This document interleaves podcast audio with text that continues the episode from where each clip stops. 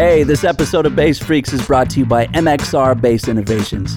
MXR has been a leader in guitar effects for over 45 years. MXR Bass Innovations creates bass effects pedals from the ground up, each one specifically designed for bass players by bass players.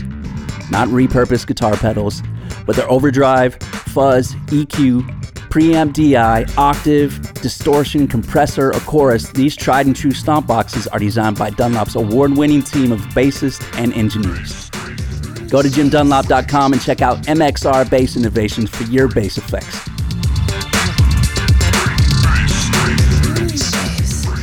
What's up, my friends? Welcome to Dunlop Presents Bass Freaks.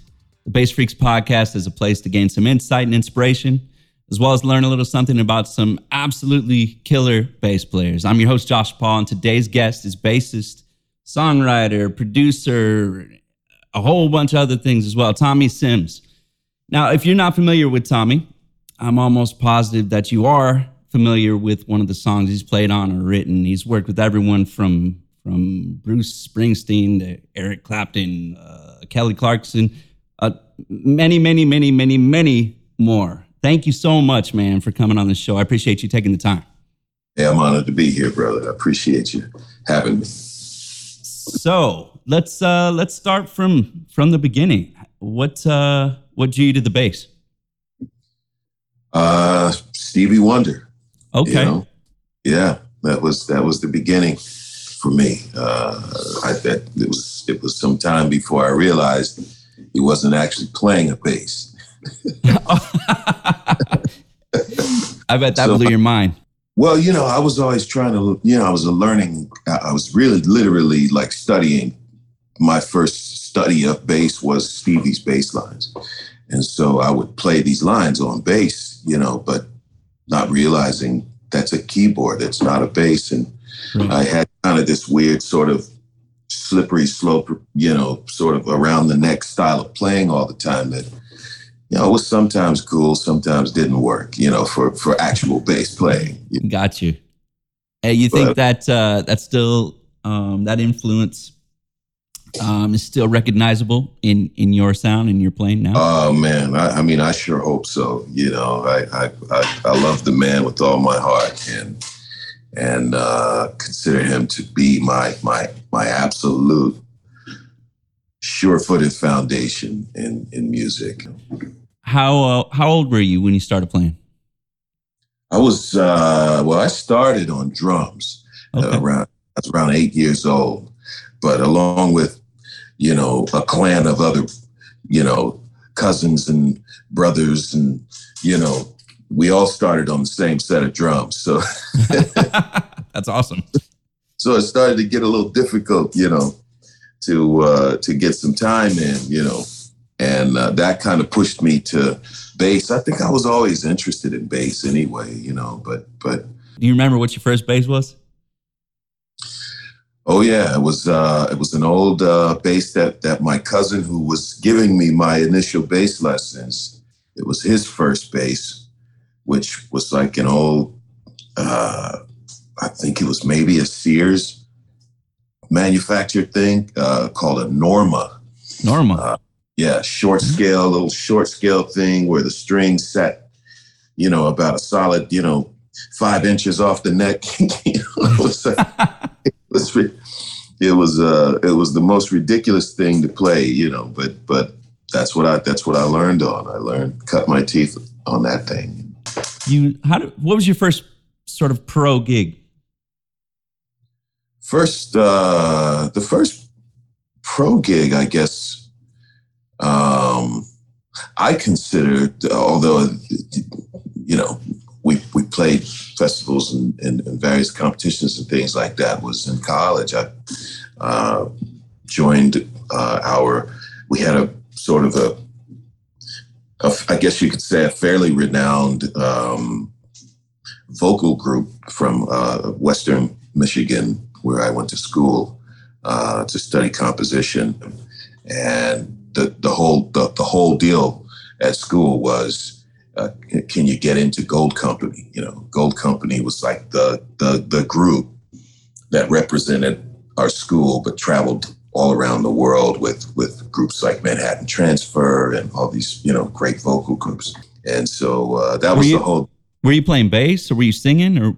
I was playing guitar actually. Oh wow, okay. Yeah, because I, at that time, as yet, had never experienced or never had any uh, training on upright bass, on acoustic bass. And so, you know, played electric, but I didn't play upright. And so I played guitar. And so I, you know, uh, you know, I asked if I could audition on guitar and, and, and wound up getting in. And, and uh, you know, I, I that was a really, really great early, early gig for me because it, you know, it really pushed me to to to be fluid, you know, in in in my in my playing and to study, you know, lots of different kinds of things, you know.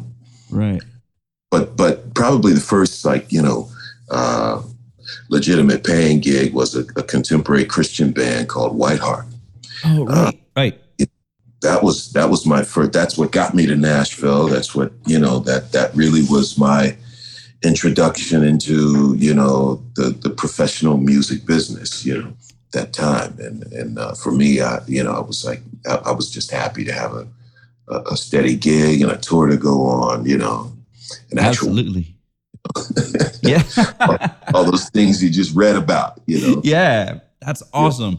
How old were you then? Were you out of college by then or were you yeah i was just out i was like gosh i was 21 21 So really you've been you've been doing this uh I mean your entire life. My whole life, man. My whole life. Yeah. Uh were you composing and and and writing all through that time and and when you got got into the band?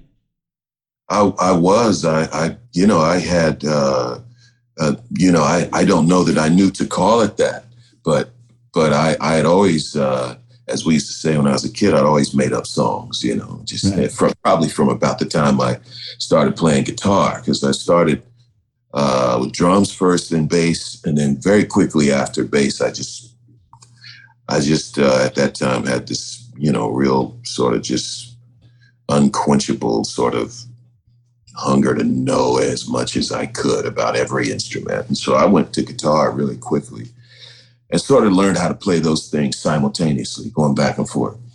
And uh, pretty quickly after, you know, getting into guitar chords and stuff like that, I started writing songs, you know, started making up songs, you know, little tunes, which at first just consisted of me just, you know, like, you know, stealing songs from groups like the Commodores and then making up my own lyrics over the top of it, you know. But got it. Yeah, yeah. I was, uh, uh, you know, I realize now there was, there are some uh there are some writers that do that and make a nice living for that. turns out turns out that I was ahead of the curve. turns out I was way ahead on that. yes. Oh man, I'd have stuck with it. I wish I'd stuck with it. Yeah. But no, Oh, anyway, sorry about that. Yeah. no, eventually I knew I had to make up my own songs, you know, at some point. Right.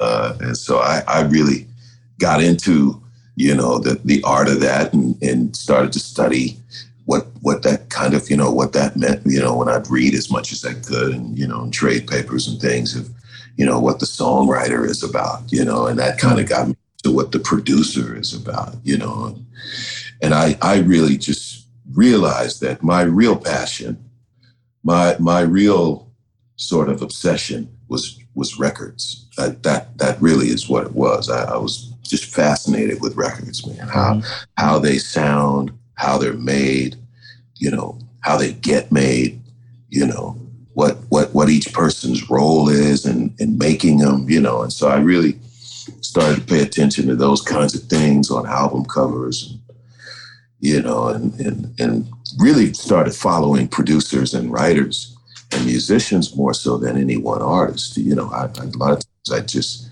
if it had a certain group of people's name on it, I'd just buy it. I didn't care who the artist. I didn't care who was on the front. You know. Right. But yeah, that was that was the beginning of all that, and I, I came into the business with a, with a with a with a you know I like to say you know a, a couple shoe boxes full of songs. You know, um, but I learned very quickly um, that, you know, that's one of the highest art forms, and in, in, in, particularly in the Nashville music community, is that of a songwriter, you know. And so, you know, I, I, I was very shy about those those things in the, in the early days. I, I, I I would I would often not let on that I you know, had songs or wrote songs or. Were you were you uh, insecure or intimidated or what? What was? Probably all those things. You know, uh, a lot a lot of it. You know, I just was kind of like getting in the business you know, professionally and being yeah. around it all the time, you know, and and you know, started doing sessions quite early on in this town. Mm. And I just started to learn more about, you know, um, systems, you know, and and and hierarchies and, you know, and kind of like, you know, sort of just knowing your place within a within a system. And mostly I was known or becoming known here as a, as a musician, as a, as a bass player, guitar player, uh, keyboard programmer. And so I didn't feel like it was my place to sort of talk about songs and songwriting and, you know, or, or you know, trying to pitch any of my songs to anybody because most of the things, gigs that I was doing was as it was as a hired gun. You know, I was I was called in to be the musician. And so I would just kind of stick pretty, pretty specifically to the role, you know, I, I was, I was hired to do. Um, and it was just through those things that the songwriting kind of just started to spill out, you know, because he'd be on a session or something and somebody might be stuck on a tune, you know. So yeah. whenever those things would come up where there was a chance to suggest a a new part or a new section to a song or a bridge, and I did a lot of arranging and stuff okay. on on the tracking dates that I would that I would play on. So it just naturally, you know, pushed me kind of into that that role, assuming that role. More people started to see that. Oh, okay. Oh wait, this can write songs. You know, he can write. You know, and uh, I I probably somewhere around. Well, I you know I I kind of re, you know left the band uh, after three years uh, in, in, the band. Uh, it was 1989, the year my daughter was born, that I left the band and decided to just kind of devote myself to full time session work and and getting a lot more of that kind of stuff going at that time and arranging for people and doing a lot of keyboard programming and things of that nature. So, you know, it just made sense for me to not be on the road anymore. And now, uh, do you ever tour anymore, or are you? Oh yeah, yeah. I, oh, okay. I did. You know, I, I did go on to tour a couple more times, very very infrequently, but you know, I I I, I came. I left the band in '89, uh, and pretty much just worked, you know, as a studio musician, uh, arranger, and started back to getting to doing some writing and stuff um, in in that process. And by '92, I was uh, back on the road with with with uh, Bruce Springsteen. Uh, a little little artist by the name of Bruce Springsteen. Yeah, yeah, it was a, it was a wild. You know? That's amazing. So, how did you transition from the contemporary Christian um, band and and music to working with um, mainstream, you know, huge artists like Bruce Springsteen? How did that come? Uh, it was it was through through the session work, the session stuff. Okay. Just, uh, I started to work for producers, you know, in the pop field uh, a, a, bit more, and uh, and I found them to, interestingly enough, to immediately be interested in my songwriting side. You know, uh, because uh, that that work I started doing was a lot of keyboard programming and, and track building and arranging. And that seemed to always facilitate having to flush out somebody's half written song. You know? Got it. Yeah. Uh, as a result, I just started. I just started. That just became a normal part of of, of, of my duties. You know, working for the producers was, you know, hey, we've got this piece and we've got this piece uh, we know we we know we can make a great record out of this. We we know that the artist would be great on this, but we need you to flush it out, soup to nuts, you know.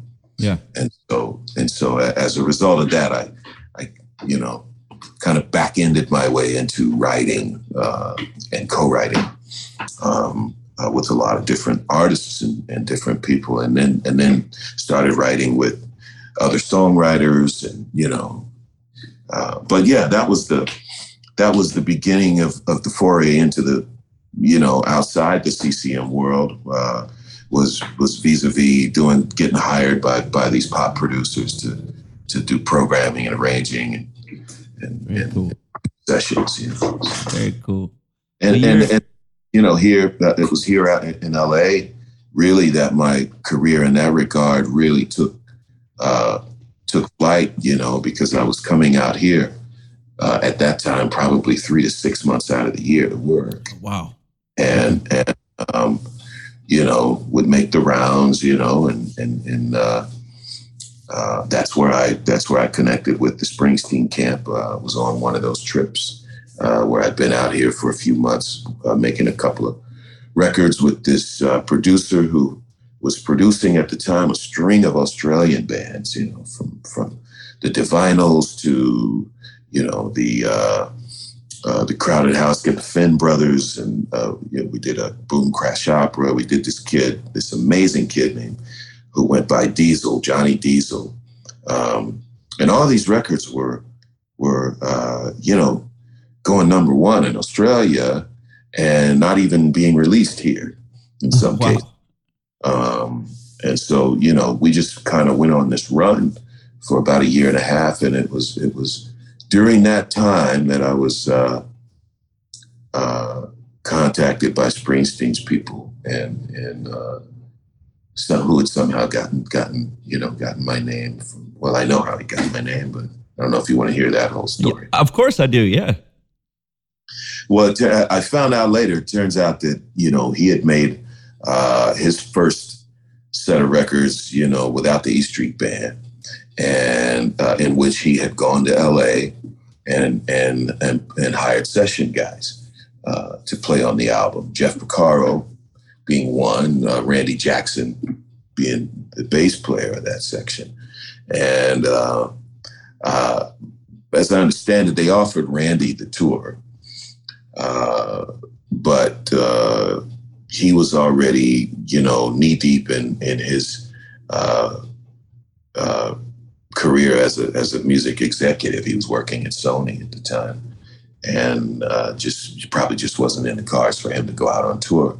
Yeah. Uh, but for some some reason, un, unbeknownst to me, uh, I, I, I I was the guy he recommended to Springsteen uh, to check out. You know, and Very so cool.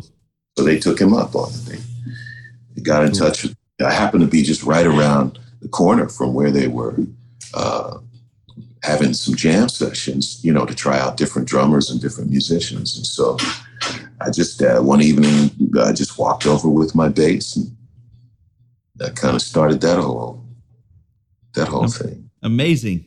Amazing.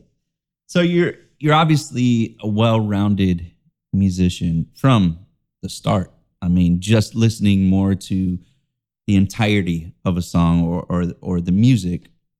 Um, you know, um, you're, talking about you've always been interested in producing and songwriting and just listening to everything. Do you, would you recommend bass players do the same?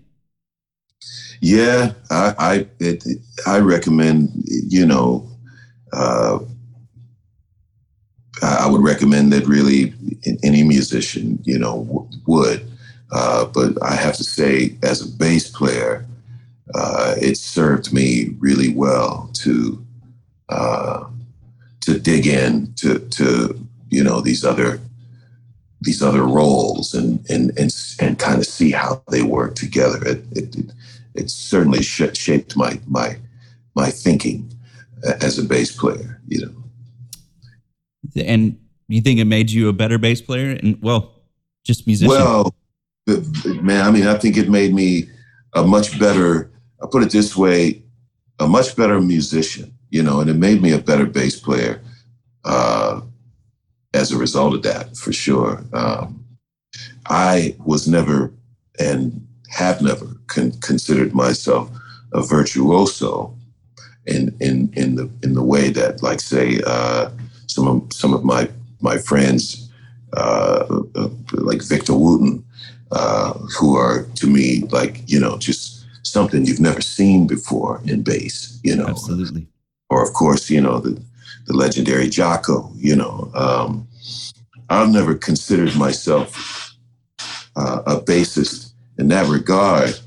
I was always just interested, as as I mentioned before, in how the record works. You know how how the instrument functions in in in the scope of a rhythm track right. in a song in an arrangement. You know, does he play two notes here and then one note here? does he play one note here and two notes there? You know, that was really always the the the interest for me in in, in playing bass. And I, you know, I, but I love all the great bass players. You know, I mean, for for for, for what each one brings brings to the game. You know, and I, I picked up a little something, I think, from all of them. You know, from Stanley Clarke, I learned I, I learned how to improvise, which was something that was not in the cards for me before. I had no plans of improvising on bass guitar. You know, yeah. I just wanted to know where the thing needs to sit. You know, got it. But then I, you know, had an era where I went down a rabbit hole of, of great improvisers like Jaco and, and, and, you know, Jaco fascinated me and got me uh, obsessive about tone and, and, and, and, you know, where to play on the instrument to make it do different things and speak differently. You know, all these different things that I that I learned from the virtuosos were were influences on me. You know. Marcus slapping thing, the way he'd always double up a line with a synth bass was always fascinating with me. You know, uh, learned learned a lot and was influenced by all that, and of course Jamerson and Paul McCartney. You know, the, to me the two sides of '60s bass yeah. You know, uh, you know, you know, I, I, I, went through all those phases, you know, where, where I would really dig in and, you know, try to at least kind of absorb, you know, uh, the, the engine that all these different players ran on, you know, what, what's, what's the, what's the, what's the core, you know, and, and it all made me, I think, uh, you know, a, a good a good side, you know, a, a, good a good man to have on your side. I think in a, in a band, you know, I always tried to be that bass player. You know, just lay it in. You know. Yeah, man. You know.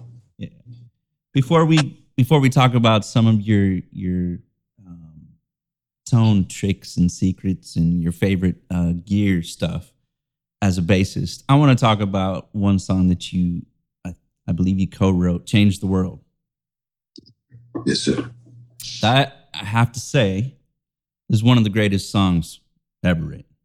Wow. I I truly believe that, and uh, that's amazing. I didn't know that you had written that. Appreciate it, man. Uh, yeah, that one, that one, that one is was was one of those ones you don't see coming. You know, uh, yeah. In terms of you know all, all the stuff that happened with it, but yeah, that that was one of the early things that I was fooling around with as a teenager long before my professional days in the business, you know. Wow. Uh, and, uh, you know, kind of one of those ones that I came to town with it in, a shoebox and, and never really thought to really pull it out and play it for anybody until the day I did, um, which was two of my friends who I'd made lots of music with uh, over the over the you know previous years, and and they were uh, themselves coming together to form a band. Um, and, uh, you know, since I'd done so many things with them before, uh, they, they were kind enough to invite me in uh, to play bass on, on their recordings. And so, uh, you know, they, they, they, the two of them were, you know, are, you know, just just great writers, you know, uh, top-notch writers, top you know A A level writers, you know, and so you know, I figured they had all the tunes. You know, that that was a foregone conclusion. But you know, after we we recorded maybe I don't know eight or nine or so, uh, they just kind of out of the blue were like, "Hey, man, we know you got songs. Uh, I think we want to record a couple more. You got anything? You know, we might be interested in. You know." And I just remember pulling out the, the, the acoustic guitar right in that moment and sitting down and playing a version of Change the World that I'd never played before in my life. You know, I, would had that song and that piece of music and that melody and everything for years, just sitting around. Uh, and I'd never played it on acoustic guitar before. Wow. Uh, but but because a lot of their influence in this band was around kind of a Beatlesque acoustic type of vibe, I just thought, well, let me let me play it for him on acoustic guitar to see if see if it makes sense in that in that mode. And that's that's you know that's how it became an acoustic guitar song. You know, um, but yeah, that was and, and so I played it for them. Uh, as I mentioned, they they're both two amazing writers, uh, well renowned, well respected, highly decorated, and and so even at that time. Uh, uh, they were well-known writers, and so I, I, I just, you know, just again that lyric thing, that sort of hesitation I had, you know, I, I opted in that moment to just not sing any of the lyrics I'd ever written for that song, you know, um, except for the chorus part, the change the world part. Yeah. Everything else, I just kind of played the music, sang the melody, and just kind of, you know, when a lot of times as writers, you know, we'll just, we'll just, you know, gibberish our way through, uh, you know, uh, to, to, to spell out the melody, you know, right. and, and, and the phrasing of something. And so that's kind of what I did. Uh, they took it home and, uh, you know, finished up on, you know, the lyrics of the verse, uh, first, first and second verse. And, uh, and that's, you know, that became the, that became the tune. Did you win a, did you win a Grammy for that one? We did, yeah. We we we uh, awesome. uh, we all, we all three did. By the way, Gordon Kennedy and Wayne Kirkpatrick are the are the two gentlemen that that uh, wrote that one with me, and and and uh, we did wind up winning uh, for Song of the Year that year. So uh, great! And congratulations, Eric, Eric and Babyface took took away awards as well for the song. I think it won about five, four or five awards that night as it, it should, a, as it should. have you? Do you? Are you? How many Grammys do you have? Uh, I think I'm up to about seven or eight now. Wow. Yeah.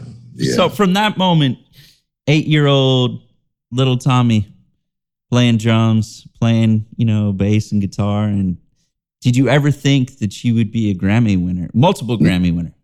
Nah, you know, it's it's something that anybody's that that's interested in in music. You know, as a kid, you know that that's that was the one, especially in those days. I mean, that was the one the one time of the year, uh, or or maybe one out of only maybe three times a year that you you were going to see like all your some of your favorite people in yeah. person. You know, on this on on TV, and so you know we always watch the Grammys. You know, every year uh, growing up. Uh, but yeah, no, I never, you know, it's one of those things where you, you, you know, you, you, dream about it, but you know, man, is it, is it, what are the chances, you know? That's beautiful. That's beautiful. So for, for, um, bassists that are listening and, and really anyone listening, how would you recommend that they start writing songs, writing some of their ideas, getting their, their music heard and, and written? You know how I started? I, I literally started from bass lines. Uh, that's how I started making up songs. Uh, I would just started like playing these bass lines that I knew and making up lyrics over the top of them. And then eventually I started making up my own bass lines, or at least hearing them in my head. And that's when it started to, I think, come together that, oh, that's that's what happens. You know, you get a little spark or something, or some little idea, and, and, and you know, and then you go with it. You run with it. You just you just make up some stuff, you know, that works with it. You know, right but yeah, yeah, for me, it started with bass lines. Awesome. Yeah, and then I'd fill in the chords. You know, and and you know then I'd have to figure out what the right chord was. You know, is it a minor chord here or a major chord? You know, but that's you know, and then melodies would were the next you know natural component to that. You know, you start hearing some kind of little tone. You know, and uh, but yeah, that that was a good way for me to start. Um, the the other thing I'd say is uh, if you want to write full songs, whole songs. Uh, lyrics and, and music. Uh, if you're if you're if you're not a reader, I was always a, an avid reader. If you're not a reader, you know maybe you might want to start, you know, down that path of of. Uh, I, I tend to think that everybody's a reader. They just haven't found the book that interests them. And I so completely agree with you. You know, and so uh, that for me uh, was a real uh, key, I think, component to uh, working as a lyricist was, you know, just just reading, all, you know, a lot, you know, reading literary stuff. You know. Okay. Do you have um? Uh, I know this is probably a hard question, but do you have a song that you've written that you're the most proud of, or have you written it yet? Yeah. you probably know the answer to that one. you know, I'm, I feel like I'm, I'm I'm on my way to it. All right. You know? Yeah. Like I'm on my way. I've okay. I've got they're like babies, man. You know, I mean, you know, nowadays, you know, if I if I finish a song, it means that I that means that I cared about it from the very beginning, you know, or I or it typically won't be something that that I even wind up finishing, you know. Yeah. Uh, so they're all like they're all like children that way. You love them all. They're different though, you know, for different reasons. You know, they they hit you uh, different at different times. For me now, they've they've started to be landmarks in my life. You know, from memories from where I was and what my life was at the time that I wrote them. And, you know, those kinds of things. I get that. All right, let's talk about some of your your choices when it comes to um, laying down some bass on on some records or or tours. Man, my choice has always been Fender fours of of, of one ilk or another. You know, uh, either a jazz or a P typically. Um, although I have played, you know, assorted five strings over, over the session years um, and live. Um, my my preference, I just always feel at home with a four string bass. Uh, but I but I've uh, adopted this practice of, over the years of tuning it uh, to to whatever flavor I need to get. So if I need to get that real super super low uh, note, you know, I'll, I'll just, you know, I have some that are set up to where I can just tune it, it, down to down to a B, you know, um, or C. Oftentimes I'll tune down to C. Okay. But yeah, it, it's uh, always been Fenders, pretty much straight ahead. Love the B15 amps for recording. Um, but you know, I've I've used cleaner, you know, uh, you know, rounder amps for different occasions. More than often, uh, for whatever reason, um, an engineer will tend to just take my direct signal through some sort of pre. Uh, and, and I don't have, I used to, back in the day, I, I think I maybe had a couple pre's at, at my studio that were made for me that I liked using. Uh, but typically, uh, I'm not sort of a fussy person uh, on on those things. You know, as long as the bass sounds like bass, you know, yeah, all the transients are there, and I, I feel like I can play. and I'm not fighting against the sound to play. You know, right. you know, a lot of times I, I often my chain, you know, my working chain was was just my guitar right into a a Neve uh, 1073, um, and uh, sometimes I just do a soft pedal uh, LA2A on the end of that, and uh, and that was a lot of times uh, with a fast release, fastest release, and a lot of times that was that was my uh, my setup for, for for cutting bass. You know, a lot of times when I'm cutting myself, you know, Yeah. it's pretty simple. You know? Works. Yeah, yeah. It works. You have a favorite bass line? Something that you just that's your go-to? Favorite bass line? Yeah. Oh man, uh, you know, I, I, I don't really, man. I, I, I- don't. I, there's too many of them now in my head. I, I feel that. I feel that. Yeah. so um me what's next for you? man, more music. Hopefully, you know that that's really the goal. I'm, I'm, I'm uh, just, you know, back to it. You know, after some years away from it, uh, I'm kind of coming back to it now, and and, and so you know, we're we're gonna make uh, we're gonna make uh, you know move uh, uh, music in in a number of uh, different configurations now, just because the medium is so broad now. So you know, we're doing a few things for for TV shows and a few things for a couple of films, documentary films, um, stuff like that. You know, podcast world. Uh, certainly, certainly uh, uh, looking to get into some of those things. Um, yeah, just just finding uh, excuses to make make more music. You know. There you go. That's exciting, man. I can't wait to hear whatever you got coming out. Yeah. And uh, we really appreciate you jumping on the Bass Freaks podcast. Any yes. any final words for for the listeners out there? Excuse me. And keep on thumping, man. Keep on thumping. You know, they tried they tried they tried to silence us for a while, us us, us electric bass players, man. Tried to relegate us. Road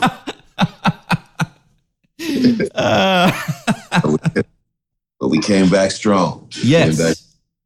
Yeah. No, I'm sending love out to to all of my fellow low end brothers, man. I mean, I'm I'm it's it's uh it's it's uh it's an honor to to know the unique joy of of being the bottom end guy. You know, Right on. Well, thank you so much again for jumping on. I appreciate I appreciate you having me. And thank you for listening in to the Bass Freaks podcast. Stay healthy, spread love, spread joy and kindness, good vibes and inspiration. And remember, you got this. Follow your path, whatever it may be, and just play. Until next time, cheers. And a huge thank you to Dunlop for making this show possible. Make sure you check out Bass Freaks wherever you get your podcasts.